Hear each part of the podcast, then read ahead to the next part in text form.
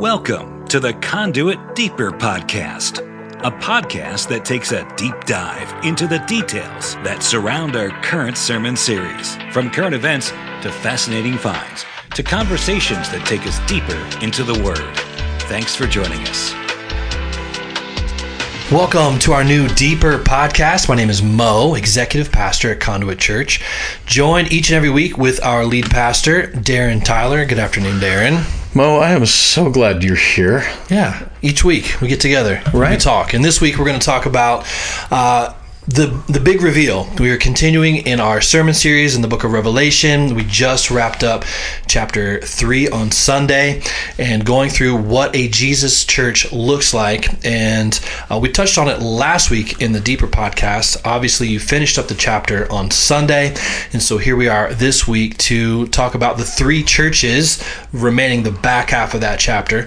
And uh, we're going to dive into Sardis, Philadelphia, Laodicea, just kind of do a quick overview of that. Yeah, and and actually, this is a. Pr- I thought this is pretty important one. In fact, we don't have a special guest today because this one might be a little more pastoral.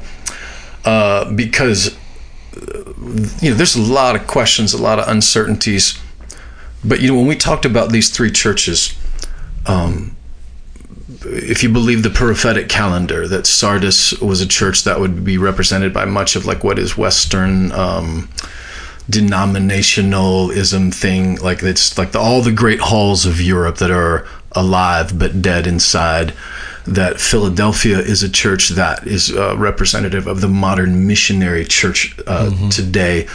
Um, and then Laodicea, which represents what uh, I think is actually representative of uh, what we would consider like more of the progressive theology of today, those that are uh, rich uh, but poor in, inside. And but the thing that I guess the reason I wanted just you and me, Mo, today is that you know the church at Philadelphia was the one that Jesus had nothing bad to say about at Yeah. all. He was uh, nothing but complimentary to them, encouraging them, to them, and of course that's the one I want to be.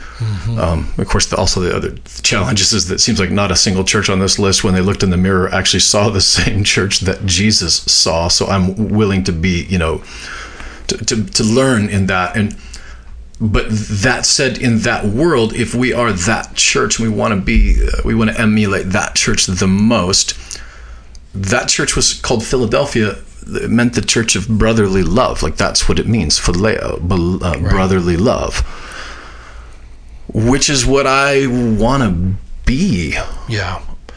Yeah. And so, in the modern context, in the world we live today, literally today, because it changes year to year, and right now it's changing every day. Uh, in this COVID world, in this uh, protest world, what what does a Philadelphia church, a church of Philly, what does that look like for Conduit today? Yeah, and actually like the way that you phrase that because it's what does it look like for conduit? Because I can't answer that for any other church. Um, Jesus' expression of what he's got, uh, what he's doing, and all, and, and all these churches are are unique. But what I, I think I can say with some certainty here is that what it should look like with us is loving our neighbors, right? Which, um, in, in the context we're in right now, uh, has been complex because uh, I mean everybody listening to here uh, right now, if you have any social media presence at all, and by the way, if you don't, uh, congratulations, Go, give it a year, maybe come back in, check it again a year from now. If, if honestly, if most of our church family wasn't on social media to communicate with, I don't think I'd be on there right now. Right. It just seems to be the only. It's a disgusting cesspool of hatred, but it seems like the only cesspool of which we can get some information out there. But but if you've been on, you've seen. Uh, and this is this started like back in March. At first, it's like if you're not staying home, you hate your grandma. Uh, it, it morphed into this idea that uh, if, if you're doing anything that that doesn't follow protocol, then you hate. Um, you're going to kill grandma. It's sort of morphed now into you know wear your mask or, or you're going to kill grandma. It, it seems very confusing. Um, as far as like well then because those are actually good questions okay so if i do this is it going to hurt somebody if i is this safe is it not safe and that i guess what i'm driving at is that that has been the primary question uh, conversation is safe versus not safe And I think that a Philadelphia church has to recognize that safe as a function of a single variable, uh, which dismisses any non-COVID thing as as irrelevant, is actually not a loving thing to say. And, and to put it differently, it, it, let me put it this way: it, some of these things we're saying is if you don't do this, then you don't love your neighbor. That's the what you hear a lot of. And, or I am doing this because I do love my neighbor, which is a, a great thing to say. Except that some of the things that we're doing right now to love our neighbor actually don't love then another neighbor. Like it causes harm. Yeah. Um, there's literally no question that some of the policies that we have enacted and have participated in while saving some lives from COVID are taking lives Right. emotional.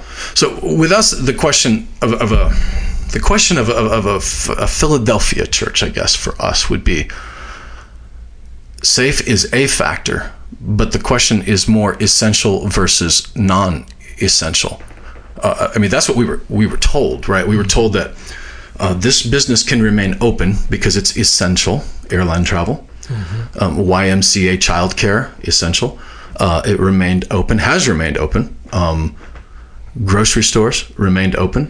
Uh, meatpacking plants remained open, even though they had outbreaks with it.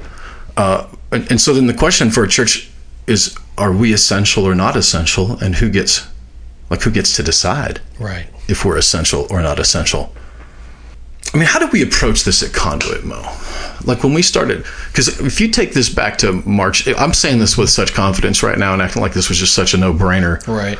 This really wasn't a, a, a simple idea, especially back in, in March. No, I mean when when when everything hit in March, I guess the second week of March, um, when we were asked to, you know, by, I guess by the governor, to no longer meet in person. Um, I mean that that came in like like a rushing, you know, water, uh, like a dam broke and just hit us all upside the head with now what? Like we're completely overrun with opinions and um, having to come up with new systems and just I mean it was just really overwhelming. It felt like we were kind of drowning in all of it, um, except for the fact that we had an incredible staff. That I mean the only thing we knew to do at that point was to get together in the same room and listen to everyone's ideas, everyone's thoughts, opinions. And it was it was about the most elastic, like if you can think of us of like a rubber band, like we were stretched all the way out, um, and we just created this war room in the back, uh, the back room of the church, and whiteboarded and put together the craziest ideas. Thankfully, none of which you know, some of those you know never saw the light of day because they were wild ideas. But others were were so good that we've we implemented them, and a lot of that was just based on um, data, numbers, information, common sense.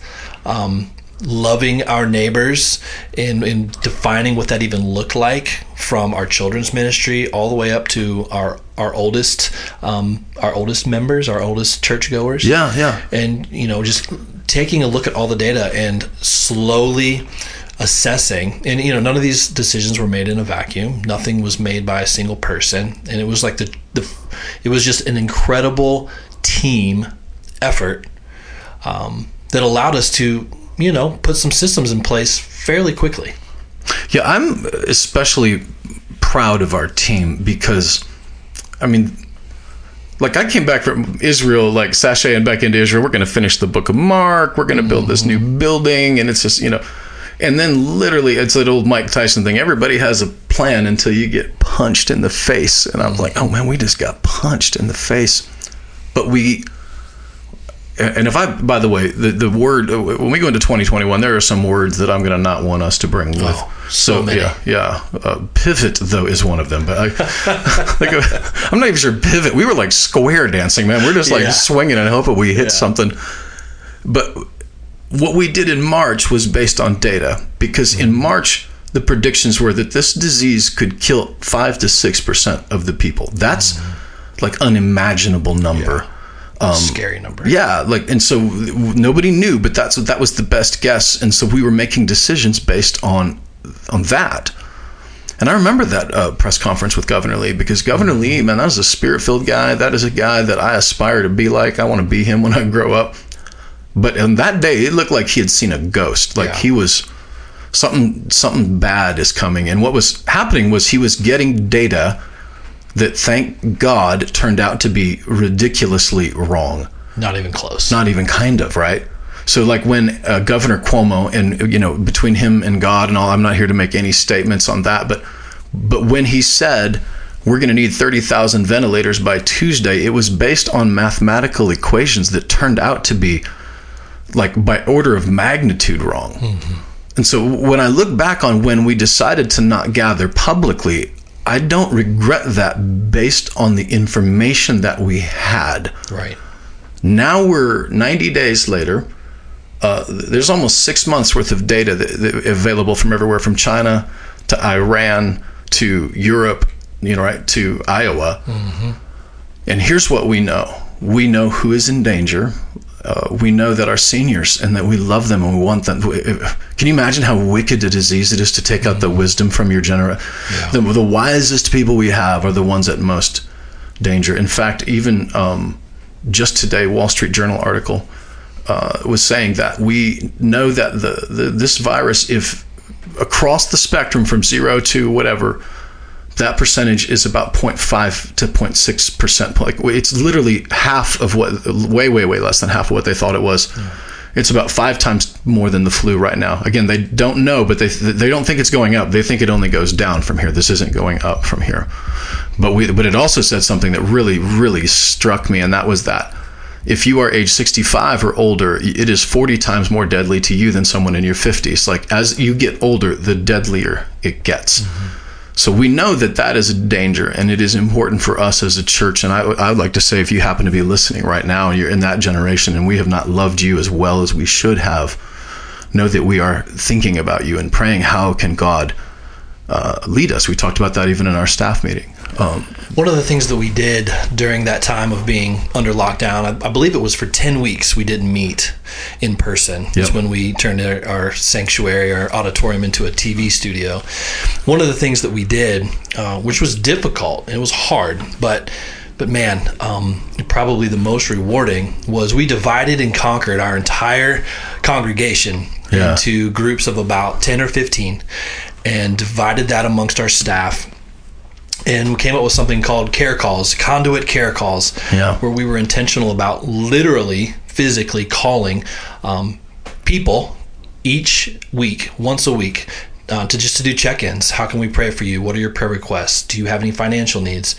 Um, and I know that's not scalable for everyone, and it was almost not scalable for us other than the fact that we had an incredible staff that was willing to not only our staff but our elders and their wives. Yeah, yeah, we had a team effort here. everybody jumped in and so that's what we knew to do to look hopefully like a jesus church to look like the church of philadelphia to love our neighbors was to to literally just get into their lives on a one-to-one um, with a phone call. We couldn't meet. Everybody was in lockdown but we can make a phone call.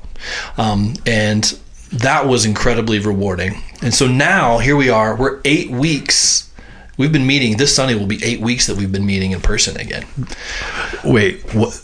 yeah So almost as long as we weren't meeting? Yes. Yeah. Oh, okay, yeah. that's actually weird. I didn't yeah. know no, It's that. moving. It's moving at a pretty fast clip. But but so now that we're meeting together, and it feels like you know the.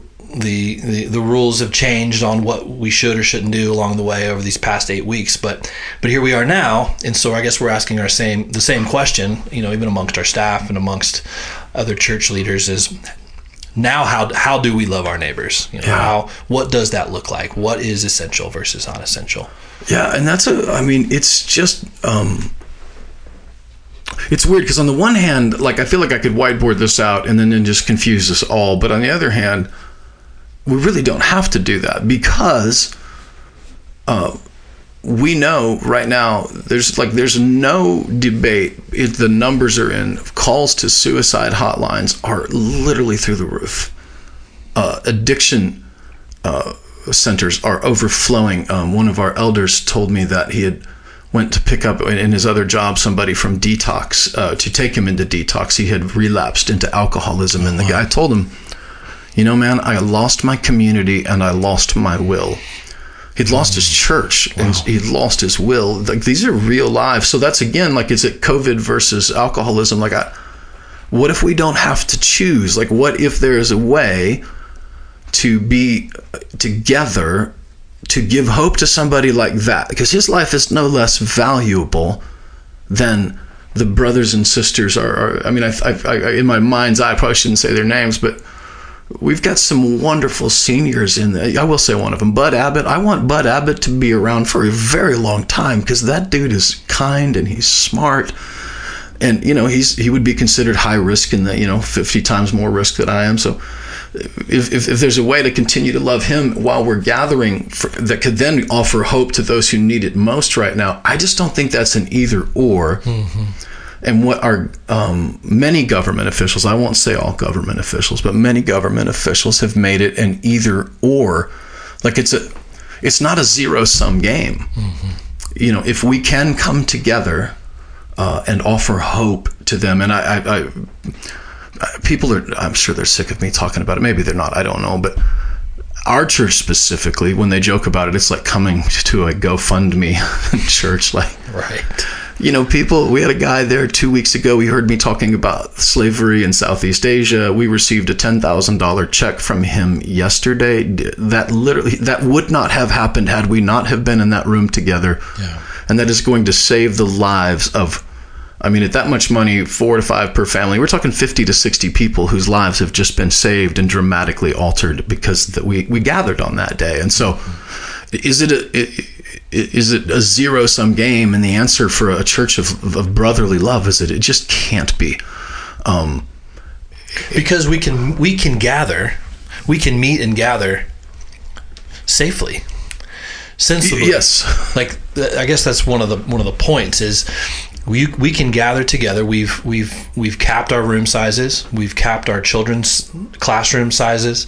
Um, we're we're cleaning the the building. We're wiping, spraying the building down between each and every service. Um, yeah, all those, but all those, all those uh, oil ladies that were all into home care, like you know, all the diffusers, diffusers stuff. We, we, got that, and we got bleach. So we're literally like nuking Corona in between yeah. services. Yeah, and so I mean, there's there's literal practical things uh, that we're doing um, to make sure that when we do meet, that we are being safe. Um, and and so uh, the point is that, is that we can we can meet. Yeah. Um, those that want to wear masks are wearing masks. Yeah, and we welcome that. By the way, if you're listening and you're not wearing a mask because you think you would be judged or you whatever, please, for the love, wear the mask if you if you feel that that's what you need for yourself and that's for your. And by the way, if you're high risk, I go even more so. I hope I, you know and if you're high risk, uh, stay home. And if you're coughing or sneezing or sniffling, or whatever, stay home. Those are all things we've been doing. Because there's nothing that we're going to do on this earth that is without risk. Everything is about a risk mitigation. Like driving to church. Right is dangerous. One of the things, like I, um, so you, you guys know me, I'm, I'm, not a big fan of flying, and I'm really not a big fan of flying in little planes because I've just known, and I literally have known too many people that have either died or been uh, harmed in little planes. When I go to Haiti now, um, that there's a little flight, and it literally looks like a puddle jumper, and it can get me over the mountain and back down again, and it's terrifying to me. Right. Right. Oh yeah but it's actually more risky, which is sort of irrational for me. I actually would rather be on the road. The only reason I'm doing it is it saves time, but it's actually more dangerous to take that road into Jacmel than it is to fly into Jacmel, even though my brain doesn't think that it is yeah. when I'm like holding on for dear life as we're flying over. Mike Howard and I flying over the, the thing with it. There is not, there's no such thing as no risk. There's only mitigating it. Um, driving to church carries a lot of risk, right? Driving, pulling out of our parking lot, like right now during construction. During, right, turning left out of our parking lot without Officer Rogers. That, you know, sometimes that's just you see it, they give a couple inches, you just thank him for it and right. gun it and get out of there. But and not to be cavalier about it as it relates to us, because there, there is that risk for us. Um, and I guess I'd say this, and then, and then we'll just move on. Is, but when it comes to what it looks like to be a church of, of brotherly love, one of the things that people have said uh, that I that I love, and and they have asked, you know, isn't like wearing a mask itself isn't that about I wear a mask because I love my neighbor because it makes him feel better. Um, that isn't that better. And I would say a couple of things on that. Two, uh, first is this: um, the science that has been around for decades actually did not change between May and March. So there, like there is no new science that says they're more effective. And I know that if you are listening and you're a mask person, you're immediately saying, Darren, that's irresponsible. Everybody's saying we should wear masks. They are, and they're saying it because we could lower infections by 10 to 20%. If 95% of the people wore them, uh, they said that we would have the virus under control in two months, but the problem is, is then what? Because the virus isn't under control, there's still a virus, and then we just have to start wearing masks for the rest of our lives. Like there is no plan for it. So when you see somebody not wearing one, it doesn't necessarily mean it's about my physical rights, like my, my liberty. You know, some of you it is, but that's not for us. Like I'm, I'm looking for something that gives something more than uh, you know because it's not 100% and, and, literally you can go to whether it's noah feldman uh, Nate Silver at 538. These I'm giving you all liberal, progressive guys who are quoting epidemiologists. So this isn't just a conservative Republican thing. This is a genuine thing. We don't know how. Maybe 10%. Now, for some of you guys, 10% is enough. That's enough reason to wear the mask. But I would frame it a different way and say that if our kids are going to be in school this fall and they're going to be wearing masks all day long, six, uh, seven hours a day in a classroom, if everywhere they go there's a mask would it for an hour a week in a socially distanced classroom is it is that okay for them to not have a mask for that hour to see somebody's smiling face to see somebody's hope in their eyes? Is that okay to take a 10% risk off the table? That that's up to everybody's which is why you got to answer the question yourself of whether you're going to wear the mask or not there are those who then said well but by loving my neighbor isn't that better uh, and they would talk maybe about First Corinthians 9 and 10 about, you know, because I have liberty, just because I can, for the weaker person, should I wear the mask? Like that's sort of how it's it, it's it's posed. And and actually, I thought about it yesterday with Paul uh, in the book of Acts. He and Timothy were heading to a Jewish place, and they just literally just passed this thing and said, "Hey, being circumcised is not required to follow Jesus." There's a big deal for them. Right. Uh, and then literally, like the next chapter, it says they were headed to this place, and then Paul circumcised Timothy. Like it's just a sentence, and it keeps going. But if you're looking at it, going, whoa, whoa, whoa, whoa, whoa, whoa, whoa, whoa, back up. He did what? Right. He, which I guess in that case is actually cutting the mask off more than putting the mask on. Oh man. Oh man, that's uh, inappropriate. But that's not what we're talking about here because if I'm wearing a mask to get somebody saved, like that's kind of what that liberty versus non liberty, and we're not talking liberty versus non liberty. We're talking essential versus non essential. We're talking in that moment, on at that time, for especially five, six, seven year olds. Like I'm okay with taking that risk uh, with it. Um, if if the government passed a law and said you guys have to wear a mask starting this Sunday and everybody had to wear them we would be having a different conversation. Right. But our government officials have said that if you're a place of worship, that you get to make that decision. And so we prayerfully, we thoughtfully, we researchedly have dug in and said, hey, for this hour a week, for our church family to not have it on, again, it's not without risk. Um, it doesn't mean that we're not going to have somebody contract COVID, God forbid, but they might in our church family but they've also contracted COVID in meatpacking plants. They've contracted it in Sam's Club. They've contracted it in uh, airplanes. And the you know, point being that there is no such thing as no risk. We're mitigating it. And then we're going to say that the value of the emotional health of our people, the emotional health of our congregation, the physical health of our children in Haiti, that that is worth it. And then just, and, and by the way, those are just a, a, couple of reasons that even if you don't believe in Jesus are important. And I would take one more step and say that as followers of Jesus, there is something transformative in the power of gathering together that happens. Um, can it happen in a house church? Absolutely. Uh, can it happen sitting alone in your in your living room? No because there's something about when you come together. It doesn't have to be in a sanctuary. I'm not suggesting that. But that's not really the options that are being laid out in front of us right now. The options are you either go to church or you sit at home on your couch. And we're saying we feel like this is a good use of uh, based on what we know right now. And and we decided even with our with our kids ministry uh, to open that up. I mean, what do you remember that conversation, Mo? Yeah, yeah, and it's it was. I mean, as of right now, you know, kind of across across Williamson County, we we decided to go ahead and have our children's ministries meet. Um, and we're one of the only uh, churches in town that are having our kids meet. And this will be week eight that we've had them meet again in uh, limited capacity. Um, certain precautions. We're not having snack times where we're, you know, everybody's grabbing cookies out of a jar and you know we're everything licking is, each other yeah yeah i mean we're we're we're doing the common sense things that you would expect us to do during a time like this um, and what's been crazy is that uh, our, our kids ministry right now is exploding.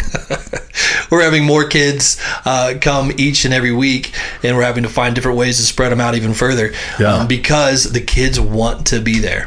And their parents, Their parents want their kids want them. to be there, to have the social interaction, um, to have just the ability to to get out of the house and do something that they know uh, has meaning and purpose. And I look, suffer not the little children, right, to come unto me.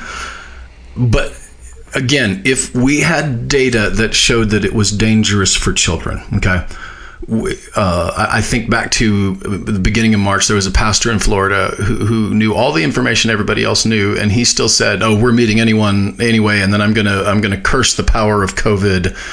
And by the way, I've already defeated the power of Zika. I swear that's what he said. Like he, oh, had, he had defeated Zika. Now, in fairness to him, Zika did go away. So I don't. I mean, I don't know. We'll figure that out. like he took credit for. it. Maybe we need to learn to take more credit for stuff like that. But anyway, but we started watching the data again coming out of uh, Europe, especially. Uh, it's funny to me, by the way, most progressives they've been telling us we need to act like Europe for what twenty years, and now all of a sudden Europe's doing this, and they're like, oh no, no, Europe doesn't know what they're don't doing. Yeah, Yeah. You're, Europe's stupid. Um, and here I am as a conservative guy going, but well, let's follow Europe. So I, the whole world is upside down. But literally, the Boston Globe today, okay, again, not exactly a bastion of conservative think, uh, is headline was it's time to reopen the schools. It says that prolonged time away from schools has led to months of lost learning, widened gaps in educational achievement, especially from students of color, lower income households.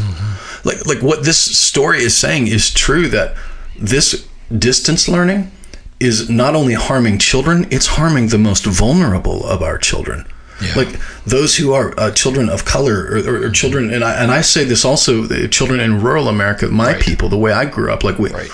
we had, you know, we had internet powered by little chickens out in the backyard pecking away and powering at the internet. But it talks about the, the studies, and again, this is not, they're not guessing anymore. We've got months and months of data on this. Multiple studies show that children are not only less likely to become serious ill from COVID 19, they're also half as likely to get infected in the first place. Overall, the rate of infection requiring hospitalization among school aged children, 5 to 17, at the beginning of the pandemic, was roughly uh, so from the beginning of the pandemic through July 4th, uh, the, the rate of those requiring even just a hospitalization is 1 in 20,000. And of course, now I, I know it. I can hear it right now. You're saying, yeah, but it's the teachers and the staff that we have to be concerned about. And it says, what about the teachers' staff risk? Again, listen to the science. A report by the former head for the Centers of Disease Control and Prevention under President Obama. Okay, so again, we're not.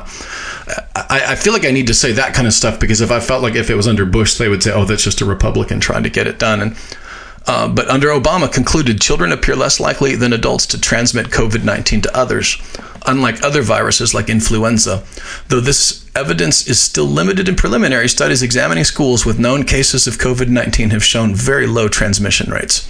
For instance, in one case, just two students and no teachers infected out of 863 close contacts. Okay, that's a remarkable number. Others show zero confirmed infections. I mean, I could go on, you're like, oh, Darren, of course you can, but th- th- we made the decisions based on that. Like these are the numbers that are happening out there, and what we're seeing right now in uh, amongst our teachers. And if you're a teacher, I mean, no disrespect to you whatsoever. Like I've just successfully graduated my third child from public high school, and they have been better for it. So I don't mean any disrespect to you, uh, like at all. But there are lots of places, airlines, Walmarts, places where people are taking great risk to be a part of doing something. And I would encourage you to consider prayerfully is that what God is calling us to do as Christian teachers? To love our neighbors is to say i'm going to be the one to take the chance on this. I am going to take the risk. If you're high risk don't quit. Do whatever you got to do. Don't i'm not suggesting that but man you're 35 years old and you're not in that high risk zone and you're living in fear i would ask for you to say maybe this is not something that i uh, that i should shrink back from and there are some children that might need me. Because here's the thing and i'm going to say this uh, this this from today from Bethany uh, Sean Dark in the Bay. This is of Silicon Valley. She's a reporter she's talking about how homeschool Silicon Valley. Okay, remember just two months ago they're talking about how homeschooling. Harvard's going to host this thing because homeschooling's of the devil and it's right. going to kill all the children, whatever. Homeschooling is a rock is literally about to take off like a rocket. Exploding.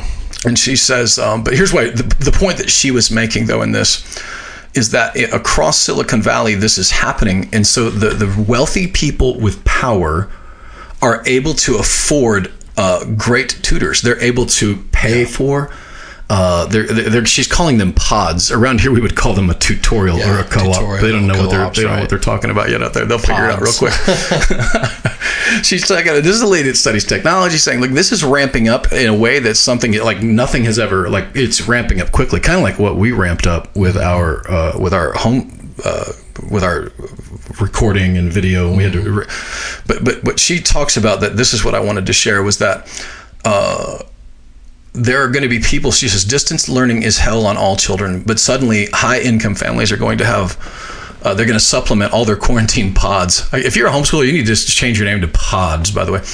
Uh, they're going to supplement it with private uh, quarantine pods and, and, private tutoring, and low income families will be stuck with no assistance for eight years, uh, for eight yos. What is eight yos? Eight year olds. Eight year olds. Eight, eight yo. who are supposed to be on Zoom for five hours a day. This is on top of already not, uh, not having a way to work with children stuck at home or, and being more exposed with essential jobs. She goes on to talk about children with special needs, like the, the most vulnerable among us by us not opening up schools is going to they're the ones that are going to be harmed the most and if we're looking for equity in our society right now that's why the Boston Globe NPR multiple publications including by the way 67,000 pediatricians which signed a letter and I know that there's some letter floating around in Tennessee from these 2,000 doctors or whatever but do 67,000 pediatricians get a say in this of what is healthy for our children. Uh, I'm, I'm, not making this. A, I guess I just did. I, I, don't want this to be a political thing, but well, they they've kind of made it a political thing. No, that's fair. I mean, this is where this is really coming from. Yeah. In, in a lot of ways. And so, to that end, if that's the way that our government will, um, with our children, to me, a church of brotherly love says we're opening up our kids' ministry. Because if you're going to be, especially if you're one of the most vulnerable and you're trapped in front of a screen for seven hours a day, I think it's six and a half hours a day here at Wilco. Man, uh, what about a day where I can come hang out with Mr. Joey? Learn about Jesus, uh, have encouragement, and I'm not cooped up in this. To me, that feels more essential than non essential. Is it safe or is it not safe? Wrong question. What is the risk? What risk are we willing to take? To give some mitigation to that, to give that gift of encouragement to, to those children. And, by the way, when we say that a dangerous place, I, I, I you know, I, we talk a lot about what's happening in the media right now. But I want to say this: a church at Philadelphia. This was a church in the middle of some of the most intense persecution in the history of Christianity. For, for whatever reason, we in America have so far been uh, immune to that. Mm-hmm. But there's a tide that is turning. And, and it's funny because a, lot of people, in fact, a lot of my Christian friends even would say, "Oh, that's not persecution. If you want to go to percus, you know, persecution, go to X and X country." And of course, I have. So it's not like I don't know what I'm talking about. But, but on a spectrum, what we're seeing right now is a narrative, especially from liberal, progressive, legacy media outlets, that is specifically targeting churches as dangerous places. And that is actually the headline from the USA Today story that was out on Friday, which is, uh, quote, a dangerous environment, unquote, as churches reopen, outbreaks sprout, and some keep doors shut. This was in response to Andy Stanley's uh, decision to keep his doors shut. But listen to what the outbreak and what the danger that, that this reporter is talking about in USA Today. Uh, I used to, by the way, I used to love the USA Today because it was in color. Uh, it was a color paper and it had pictures. Um, those are the good old days. Uh, Forty places. This is. Uh, I guess we can post these in show notes. I'll post these articles, but.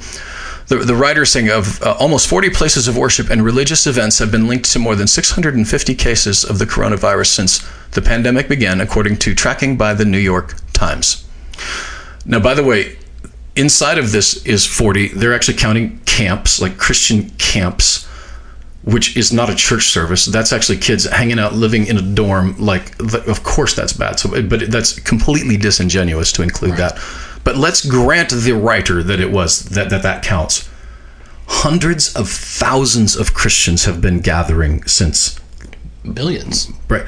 since June. Yeah and 650 cases is what they're calling dangerous. That, the headline should be wait, what? Only 650 cases? That's it? Right. Now, there have been, you're listening right now, you might be thinking, yeah, but I know this one, I know that one. There have been outbreaks and there have been people that have passed away in churches. That's true. There have been cases from airplanes. There have been cases from Amazon warehouses. There have been, and by the way, Amazon. One of the things you don't maybe you don't know this or not, but like if you work for Amazon, you don't even have they, they don't even know how many. Amazon is not reporting how many cases. Yeah. Uh, I'm sure there are HIPAA laws. I'm also sure because it's bad PR. But there, right. But there's no headline. Amazon is a quote dangerous place to be. Like that's a very specific word that is being used and parroted across media outlets targeting us as, as places of worship, calling us dangerous. Yeah, and meanwhile, um, last week, last Wednesday, I believe it was, NASCAR had their All Star race held at Bristol Motor Speedway, Bristol, Tennessee. They opened it up to the fans. 20,000 fans showed up, gathering together uh, to dude. I'll bet that was loud too, man. Twenty thousand NASCAR fans back together yeah, to watch a yeah. race, gathering in their their temple to to worship, uh, you know, race car uh, racing. You know, I'm not a race car guy. I'm a sports guy, but I'm not a race car guy. But that doesn't matter. The yeah. fact of the matter. Well, because the question, maybe this is the debate that we ought not start here today. But is is NASCAR a sport or is it an activity? Because sport to me would denote a, a, like an athlete thing. This seems more like a skill. That you, like I would say, golf is a skill, not a sport. You know, we're we're we're in the southeast, and so oh, I'll be careful how far down the yeah, rabbit trail I thought, go. I thought one. masks was going to be controversial. I'm over here insulting NASCAR. and in fairness, I've uh, I've seen those cars go around, and I swear to you, I don't want to be anywhere near driving one of those. Fact of the matter is, twenty thousand people gathered um, to watch this event. Uh, you know, it's an event just like uh, a church would gather to um, put on an event. And there was no negative media around this. It was actually celebrated. And the excitement around it was like, look, 20,000 people gathered. They all followed, you know, protocols. How fantastic that people can get out again. Right all in the same you know in, in the same article of you know churches are dangerous yeah and it's it's it's hard to read yeah. that. And here's and I'm going to say this, my, like my jumping off point um, for some of this was when the when the protests started happening back in May. And by the way, I'm for us speaking up on behalf of our black brothers and sisters. I participated in a couple of the marches because it's like it's important. So I, I, actually agree that that is an essential activity. I'm, I'm, not a fan of burning stuff down. I'm not a fan of what's going on in Portland with a movement that's been hijacking uh, my black brothers and sisters. But that was essential. And I swear, when I start hearing, they called them the white coats for Black Lives, saying, this is actually safe. This is important enough. This is. And two weeks before, when people were protesting in Michigan, they're saying you're going to kill your grandma, but here you're not like there was inconsistent. It, yeah, the inconsistency of it was like, okay, okay, now I just I think I get it. Like it, there is a risk here. but we're going to decide what it, what activity is is worth the risk, and in that way, I'm thinking then that is, I have no desire to allow the government to tell me whether worshiping as a church is a part is worth that risk. That is only something that we can is is what we do essential enough to uh, to take that risk. To, to me, I'm not going to let the government tell me that. Like that's not that is a question for us, and I do believe that what we do is worth that risk 100% because the risk is so little, so low, so almost zero, and the payoff of saving someone's life in Southeast Asia or in Southeast uh, Tennessee is just worth it to me for that. Yeah, we we make risk assessment every day. All of us do. In our everyday lives, we are constantly assessing risk from when we leave the house or where we go, decisions that we make, business decisions, family decisions, relationships. We are constantly assessing risk in our lives. And there are far riskier things right now than than this. Yeah.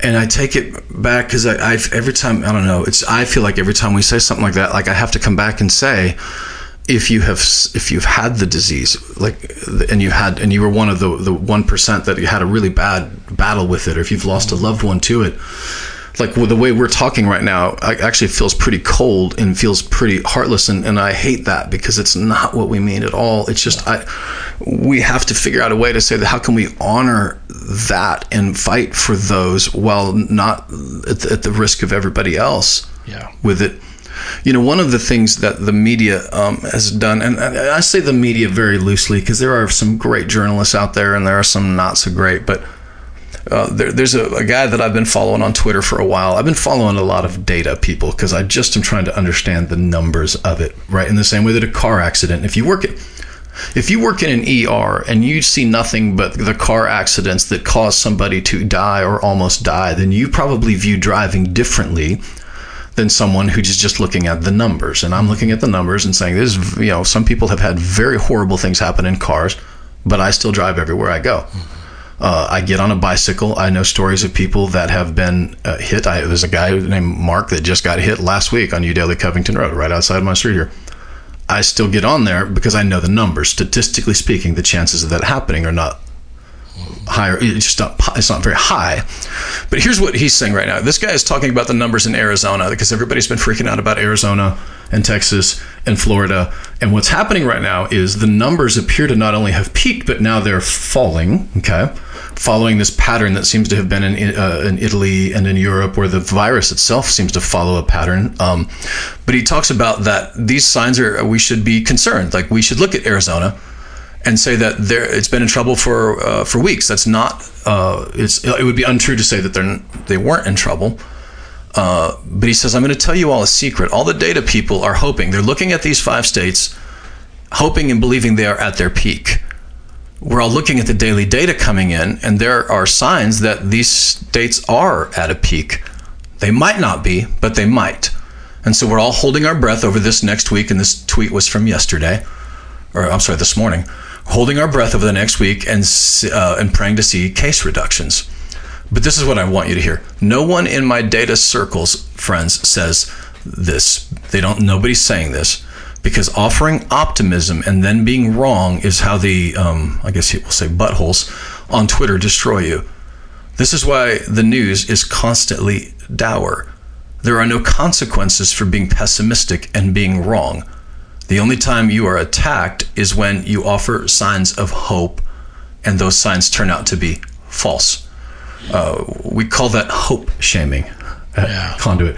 Like the, when we start talking about the hope, and I it kind of caught me off guard early on. I, I shared a couple of uh, articles that were like, "Oh, this is actually really hopeful." Uh. In fact, one of them was about children not being at risk, mm-hmm. and uh, I got kind of dogpiled for that. And uh, and I, and then I actually heard Bill Maher, who's one of my favorite atheists, uh, refer to it as hope shaming. He's like, mm-hmm. can you can we just say if something's positive, we don't have to all dogpile on him that that's a hopeful thing. And as far as the gospel goes itself, as far as what we are doing, even in our church, what Jesus is doing in the world, there is a lot of hope to look forward to. These numbers that I've focused on, that we focused on, I wanted you to hear them because I wanted you to know we weren't making decisions just. Uh, uh, because we went into a closet and, and prayed in tongues and got a, a word from the Lord and came back out. Like we actually prayed, but we also prodded and we researched and we talked and we and, and I would say that maybe we're wrong. It's Sure, possible. Now, six months in, I'm thinking I'm pretty sure uh, that, that this is this felt like the right risk to, to take for the payoff that we're getting. But I have asked myself this question. It's a question that John Eldredge asks a lot, and it's one that I it's like I have to keep coming back to, and that is like, what is God up to in all of this uh, in our country? um, in our church, in, in the world, what is he up to? And I got to think, you know, you hear people say all the time, oh, we love uh, the book of Acts. That's where they had it the best. And you'll hear people say that, oh, let's go back to the book of Acts. I've said that. And then I forget the part that what made that church so beautiful and so precious and so uh, pure was they were the most persecuted church probably in, in history. Like they were being crushed.